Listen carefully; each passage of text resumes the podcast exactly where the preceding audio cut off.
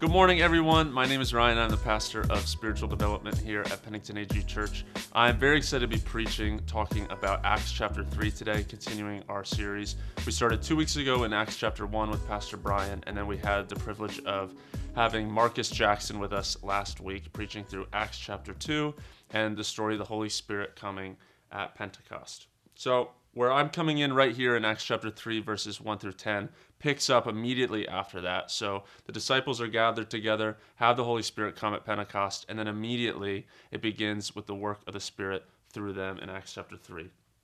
And the story that I'm speaking from is a healing story. It's miraculous, but it's actually kind of a microcosm of how the church works and is going to work starting in the book of Acts. So Acts is about the beginning of the church. It's about the body of Christ. And when I say church, I mean the global church, all the people that call themselves followers of Jesus. So we get to use a story like this to see what it looks like to be a member of that church, a member of that body, and what it is like to act out of that. So coming into this, we're going to be talking about three different points, which is being brought into the family of God, going out from the family of God, and finally, what is kind of all-encompassing of that is being a part of the kingdom tapestry. So let's just pray as we begin and jump into this together. God, we just thank you for giving us time and space to spend in your word, to study who you are and your Spirit at work in us. God, I just pray, Lord, that you would open the minds and hearts of us that are reading this passage and talking about you today to everything that you want to show us about who you are and what you're doing in and through the body of Christ. I pray this in your name. Amen. So the first point here is being brought into the family of God. And so we're going to read this passage from Acts chapter 3, 1 through 10, a couple times as we walk through this sermon together. And this first time as we're reading it, I want you to pay attention to and think about it from the perspective of the man in the story that's healed. And so this story is the story of a man who was born lame. And if you're not familiar with that term, it just means that he has a physical disability that in some way makes it unable for him to walk. So he is physically disabled in that way, and he is healed by the power of God through Peter and John in this story. So as I'm reading this, just read it from that perspective and think about yourself in the shoes of this man. This is Acts chapter 3, verses 1 through 10. In the New Living Translation, it says this. Peter and John went to the temple one afternoon to take part in the 3 o'clock prayer service. As they approached the temple, a man lame from birth was being carried in. Each day he was put beside the temple gate, the one called the Beautiful Gate, so he could beg from the people going into the temple. When he saw Peter and John about to enter, he asked them for some money. Peter and John looked at him intently, and Peter said, "Look at us." The lame man looked at them eagerly, expecting some money. But Peter said, "I don't have any silver or gold for you, but I'll give you what I have. In the name of Jesus Christ the Nazarene, get up and walk." Then Peter took the lame man by the right hand and helped him up. And as he did, the man's feet and ankles were instantly healed and strengthened. He jumped up, stood on his feet, and began to walk. Then walking, leaping, and praising God, he went into the temple with them. All the people saw him walking and heard him praising God. When they realized he was the lame beggar they had seen so often at the Beautiful Gate, they were absolutely astonished. Acts chapter 3, verses 1 to 10. So being a part of the church, being a part of the family of God, starts with this idea of being brought in. And two things are happening here. He's looking for something, the man, and Peter and John look at him in the eye. So he comes in, he's physically brought to the temple each day to beg for something. And the thing he's looking for in this instance is money, is alms, as some versions of this say, which is just a payment out of religious piety from one follower of God to another. And so he's coming looking for something. And ultimately, this is how every story of us who come into the family of God or become followers of Jesus begins. It's looking for something. And more often than not, the thing that we're looking for is not God. In fact, Romans 3, verse 11 says, "There is no one righteous, there is no one who seeks God." So when we come into a place where we might encounter Jesus, we usually don't know that going into it, we're coming looking for something, and it could be existential, it could be looking for purpose or questions about suffering or what is the purpose of humanity. It could be moral, looking for a moral compass outside of ourselves. It could be physical or financial like this man, or it could even just be emotional needs for a loving community, and that's what we're looking for. But we come into the family of God looking for something. We come into the presence of God looking for something. And that's exactly what this man is doing here. But from there, you see that he's downcast. We see that he's at a loss for hope. He needs money and he can't work because he's disabled. So he sits at this gate and he begs for alms all day long, begs for money all day long.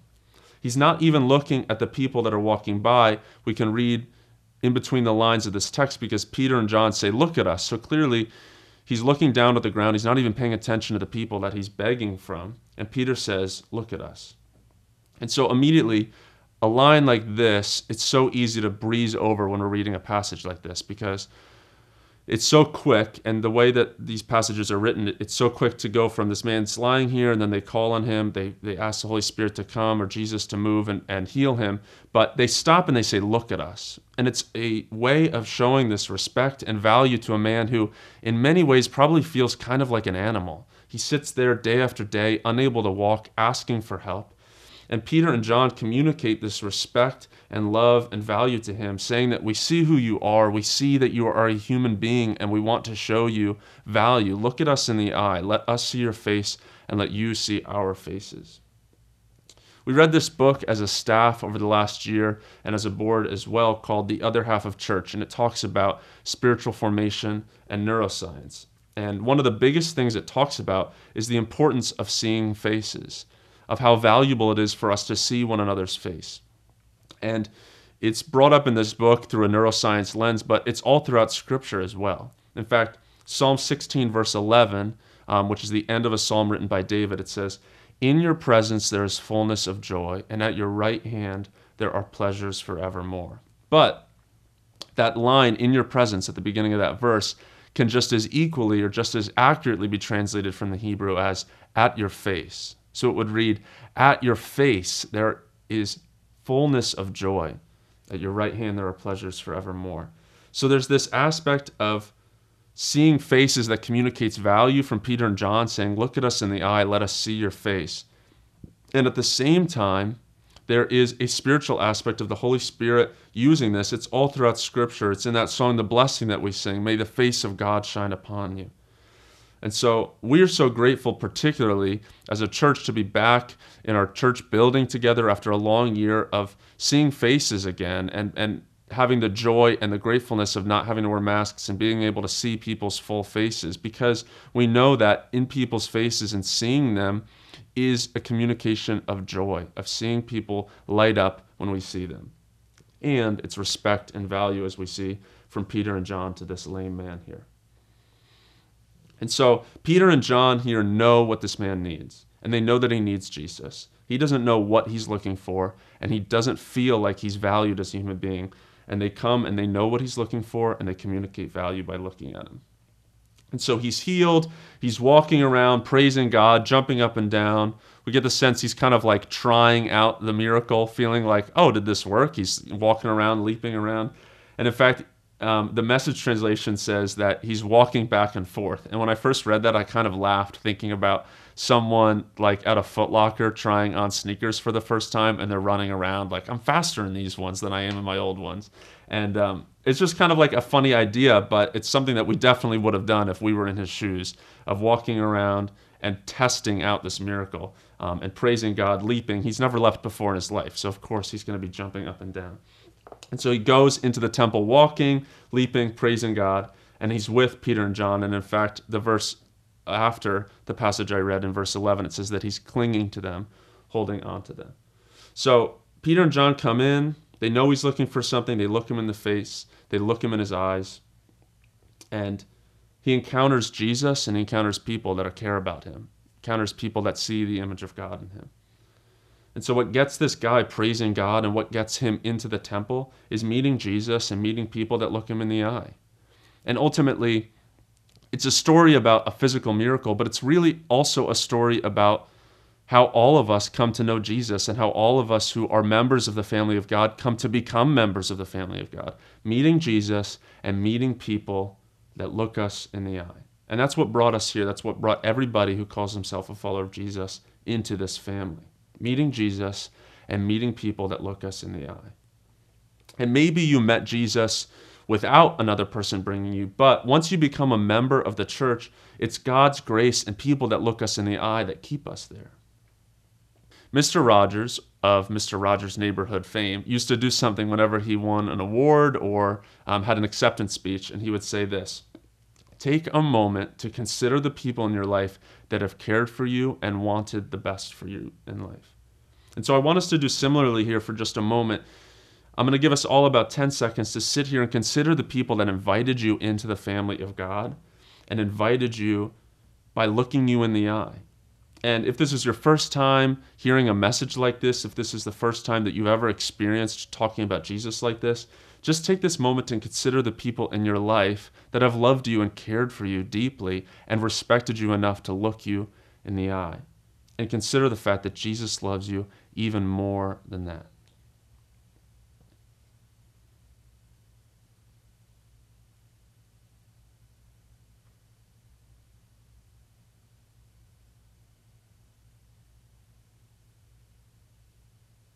We are brought into the family of God by the loving arms of our Heavenly Father and the nail-pierced hands of Jesus. But we're also brought into the family of God by His children, by the ones who are already seated at His table and can say to us, "Would you join me? There's more than enough room." To be a part of the church, to be a part of God's family, is to be brought in, by Jesus and by God's children. And so we have this idea of being brought in, but the next piece of this is going out. And so when we're brought into the family of God, we then are sent out as members of the family of God. And I'll clarify here, there's a moment where you're brought into the family of God for the first time, and you might have a moment in your past, in your history, of becoming a Christian or becoming a follower of Jesus, and you can think about it. And distinguish that moment by itself. But in another sense, we're brought into the family of God repeatedly. Every single time we come to worship together as a community, every time a friend ministers to us just by encouraging us of who Jesus is and who He's called us to be, every time we pray with one another, we are being carried to the table of God by the arms of our Father and by the arms of our friends. And so it starts our journey into becoming a member of the family of God, a member of the church. We start as this lame beggar at the beautiful gate, but then we are Peter. But once we become followers of Jesus, we take on both roles. You don't lose one. You don't go from the man at the beggar, the man begging at the gate, to becoming Peter. You take on both roles. We minister and we're ministered to. We are carried and we carry. We are brought in and we go out, all by the power and grace of God. So we're going to read this passage again, and this time I want us to think about it from the perspective of being Peter or John in this moment. So Acts chapter 3, verses 1 through 10, again, read this. Peter and John went to the temple one afternoon to take part in the 3 o'clock prayer service. As they approached the temple, a man lame from birth was being carried in. Each day he was put beside the temple gate, the one called the Beautiful Gate, so he could beg from the people going into the temple. When he saw Peter and John about to enter, he asked them for some money. Peter and John looked at him intently, and Peter said, "Look at us." The lame man looked at them eagerly, expecting some money. But Peter said, "I don't have any silver or gold for you, but I'll give you what I have. In the name of Jesus Christ the Nazarene, get up and walk." Then Peter took the lame man by the right hand and helped him up. And as he did, the man's feet and ankles were instantly healed and strengthened. He jumped up, stood on his feet, and began to walk. Then walking, leaping, and praising God, he went into the temple with them. All the people saw him walking and heard him praising God. When they realized he was the lame beggar they had seen so often at the Beautiful Gate, they were absolutely astonished. And so, coming into this, we have being brought in as the man at the gate, and then we are going out as Peter. And so there's 3 things to this: the image of God, the power of God, and the patience of God. So first is the image of God. Like we talked about just before, they look him in the eye. Peter looks this man in the eye and says, "Look at us. We value you. We see that you are a human being, that you are worthy of love and respect and dignity." And the more we look at God ourselves, the more we are able to see the image of God in other people. So they see the image of God in him, they value that, and they also know the power of God and believe that he can do the miraculous. They know that God is not uninterested in meeting this man's financial needs or physical needs, but he is far more interested in meeting his spiritual needs. They know that if they were to give him money right now, it would help him today and might help him tomorrow. And we see throughout the Acts church that they do things like this all the time, but they know that it will not be enough. They know that this guy has a spiritual need that is far greater. There's a story in John chapter 4 of Jesus meeting a Samaritan woman at the well, and he says to her, there's a lot that happens in that story, but in verses 13 and 14, he says this, "Everyone who drinks this water will be thirsty again, but whoever drinks the water I give them will never thirst. Indeed, the water I give them will become in them a spring of water welling up to eternal life." And so Peter and John know God's desires to fulfill spiritual needs more than anything else. And within that as well, they know the power of the Spirit. They know that Jesus told them in the upper room. They were in the upper room the night before Jesus was crucified, and he said to them, "You will do greater things than I did in my name by the power of the Spirit." And just before this in Acts chapter 2, they have the Holy Spirit come upon them to give them power to become their witnesses, become Jesus' witnesses throughout all of these regions. So they have a sense of the urging of the Spirit, the same Spirit that indwells us right now, that's working through their spiritual gifts and giving them urging in this moment. And so these two things, the image of God and the power of God, just to start, are dependent on each other.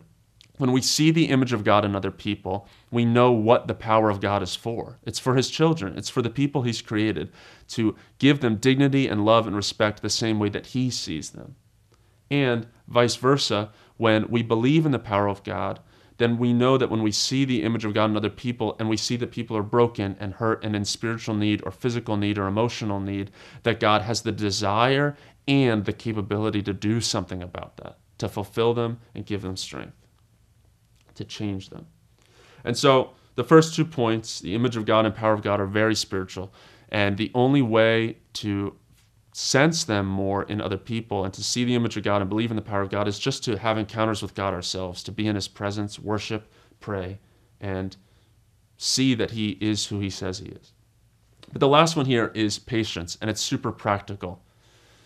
Peter and John here, and this is something that's just implicit in the text, are aware of their surroundings.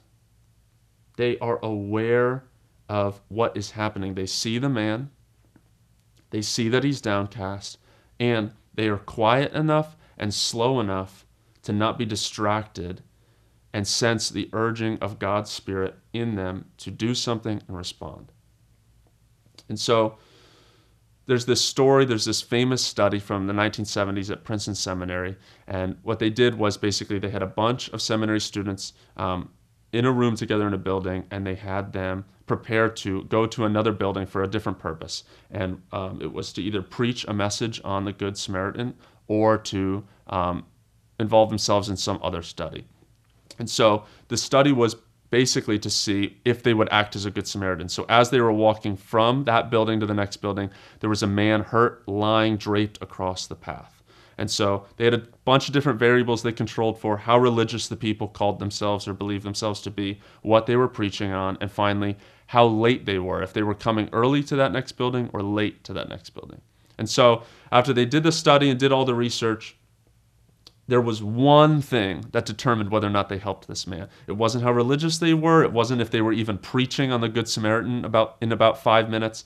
It was if they were late or not, if they were hurrying or not. And so Peter and John are an example of this. They're coming into this, and it's just implicit in the text. They're not late because they're slowly walking, seeing this man, letting the Spirit urge them to do something, hearing the voice of the Spirit. They're not rushing into the temple. They're in the moment, looking around. They're not on their cell phones, because obviously not. And they are allowing the Holy Spirit to work in them and through them. And I'll say, just as we're talking about this idea of the patience of God, this is hard for me particularly. I love the feeling of having a packed schedule, of running from one thing to the next. It's great. In fact, it's addicting to feel busy and to be busy. Not overly busy, but just busy enough. It makes me feel important, or makes me feel like I'm accomplishing a lot. But I know that when there's enough white space on my calendar that I'm not in a rush to get from one thing to the next, that is when I have a much better sense of the Spirit working in me and prompting me to do things. I remember a simple story, and it's kind of silly, but I think that's the purpose of it. Just a few weeks ago, I was taking a Sabbath, and when I'm taking Sabbaths, usually I'm away from my phone, or my phone is on airplane mode. And so it was towards the end of the day. I was getting ready to get back into things, and I went to the grocery store just to grab a couple things. And I remember, just as I was walking in there, I didn't have my phone, I didn't have anything with me. I just had such a greater sense of all the people that I was passing, that they were image bearers of God. And I know that it sounds kind of silly or odd, but I was just looking people in their eye and seeing them as human beings that God loves and that are in need of Jesus. And I just had this sense from the Spirit, a sweetness in this sense from the Spirit, that these are all people created in the image of God and deserving of love. And when I'm in a rush and when I'm on my phone, I tend to think I'm kind of the protagonist of reality, or the protagonist of the life that I'm leading. And when I'm not, and when I'm slower and more patient, I see that people are made in the image of God, and see and sense the Spirit's urging in me. So when we go out as members of the church, we need to see the image of God in other people. We need to believe in and trust in the power of God, and we need to be patient and walk in the patience of God. So we have these two things: being brought into the family of God and going out as members of the family of God. And you need both at the exact same time. You have to have both. God wants us to be brought in and going out. If we're just brought in, then we're denying God the ability and the power to work through us to minister to other people. And on the flip side of that, if we're just going out, we tend to forget that all of this is by the power of the Holy Spirit, that all of this is God working through us, and we have a sense, even if it's subconscious, that we're Jesus, that we're the ones at work here. So we need to be relying and being brought into his presence more and more and more and more. So finally, just this last point of coming in after being brought in and going out, which just kind of encompasses this whole thing, is being part of the kingdom tapestry. And so what does this mean is that the joy of this is that being brought in and going out both are gifts. There's passages in Scripture that support both of these. In Isaiah 40, verse 11, it says this of God, that he tends his flock like a shepherd. He gathers the lambs in his arms, and he carries them close to his heart. He gently leads those that have young. And then the idea of going out, Galatians 6:2 says, bear one another's burdens and so fulfill the law of Christ. To be carried is a gift. To have God lift us from the miry clay and set our feet on the rock, as the psalmist says. When friends and loved ones minister to us, it's a gift. It keeps us going. How many of us last March and April, when we were quarantined at home, made more phone calls and FaceTime calls than we ever had in our lives, because we needed to be encouraged and needed to feel the presence of people that loved us to keep us going, to pick us up. And to be carried is a gift, but to carry is a gift at the same time. To be an active participant in what God is doing in the world, and to make it more like the kingdom of God, which may at times involve seeing physically miraculous things, but much more consistently than that will involve us seeing spiritually miraculous things, that God's Spirit can lift anybody from the depths of despair and give them hope. Being grateful to be alive, as the hymn says, knowing that life is worth the living because he lives. And so being a part of the kingdom of God, being a part of the tapestry of God's kingdom, is just an amazing thing, amazing thing. And where does this story end? It ends in praise, praise of God by the man that is healed, and the implication of it is by everybody else in the temple also praising him. We're just going to read this last verse again, verse 10, to close out. When they realized it was him, they were absolutely astonished. The people realized it was him. So this man that's been sitting at the gate all their lives, unable to walk, is jumping and leaping and praising God. And the people are thinking, him? That's who that is? That's the guy that's been sitting at this gate, unable to walk? He's jumping? And this verse is reminiscent about so many other verses in the New Testament. There's a story of the Gerasene demoniac, if you haven't heard that. It's a story of a man who's living among the tombs and has a demon in him, and Jesus casts that demon out. And so once he does, the people in the town are like, him? That's the guy that's been living among tombs and possessed by a demon? Because he looks like an entirely different person.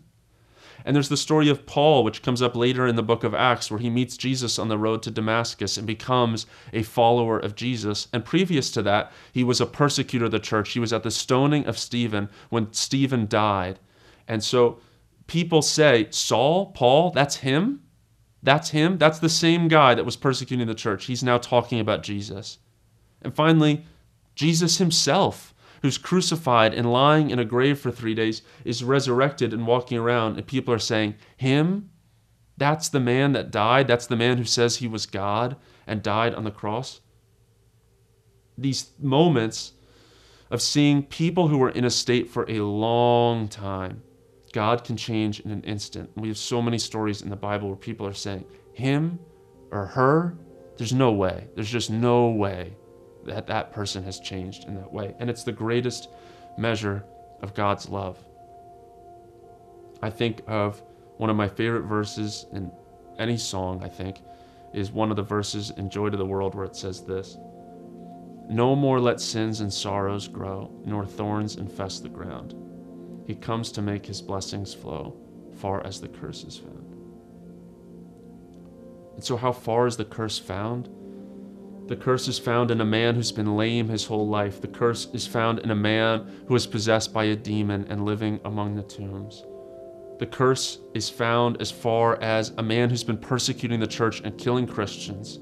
The curse is found as far as a man who was God that was nailed to a cross and had been laying in the grave for 3 days. And God uses these stories to show us that his blessings flow that far and further. His blessings flow to the most sinful, to the most broken, to the most evil of all circumstances and people. He wants us to see that he is capable of having blessings flow to the furthest reaches of the curse of sin and death. And so when we're carried to the table, and when we go out and carry other people to the table of God, we are participating in and becoming a part of the kingdom tapestry that God is weaving together, his blessings flowing as far as the curse is found. And when we're carried to the table of God, we see glimpses of his goodness, his richness, his mercy, and his love. And when we carry others to the table of God, we see glimpses of his power, his far-reaching love, and his mercy. And so it's just a joy to be a part of this kingdom tapestry and see that God is as good as he says he is as loving as he says he is, and that his blessings flow, his love flows like a river as far as the curse is found. And we sit in this moment, we sit in this life, seeing glimpses of how good God is, seeing pieces of how good God is. We see his richness through a crack in the door. But at last, that door will be swung wide open, and we'll see with full view and full vision how good and merciful and loving God is. And we will see the entire tapestry of the kingdom of God that he has been weaving together. And so, as we close out, I just want to take a moment for us to meditate wherever you are, to be comfortable, sit in this place, and we'll just put our minds on how good and how rich God is. First, just the idea of being brought in. As I read in Isaiah 40, verse 11, he carries the lambs close to his heart. Just sit in this moment for a second and rest on the fact that God wants to carry you. God wants to hold you in his arms, and he wants to do so as well through real human beings to carry you emotionally and spiritually.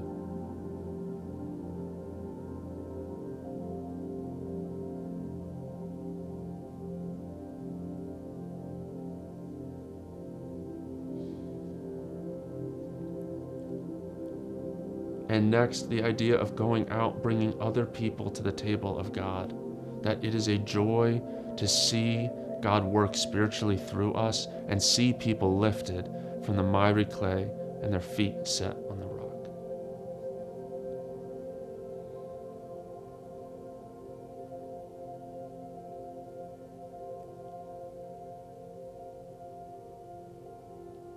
And finally, to see the tapestry of the kingdom, that God is weaving together everything for the good of those who love him and are called according to his purpose, that at the end of time, we will see the duration of the history of the universe is a testimony of God's goodness, his glory, and his love.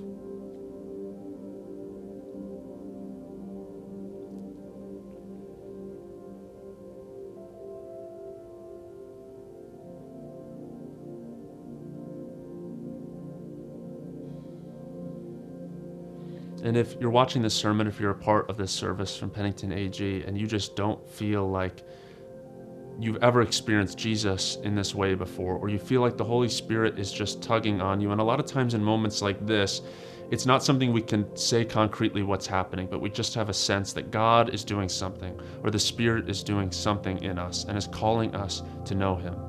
And so if you're in that moment right now, as you're listening to this, and you feel God at work, but you've never had a relationship with Jesus before, I just want to take this moment and pray with you and just pray along with me as we do this. God, we just thank you that you love us, that you're gracious and merciful, and that on the cross you nailed our sin and shame, that it is gone and dead forever. And when we believe that, and when we put our weight on that, and when we put our weight on Jesus, you show us the richness, and we get to see the beauty of your love and your grace. Thank you, God, that you loved us while we were yet sinners, and love us beyond that. Pray this all in the name of Jesus. Thank you for listening to this message from Pennington AG Church. We are so grateful that you are a part of this community, and I just pray that it was an encouragement to you wherever you are, to know that you can lean on God, that he wants to carry you. He wants to see you be a part of his kingdom, and he wants you to see the tapestry of his love and grace being weaved together. Thank you.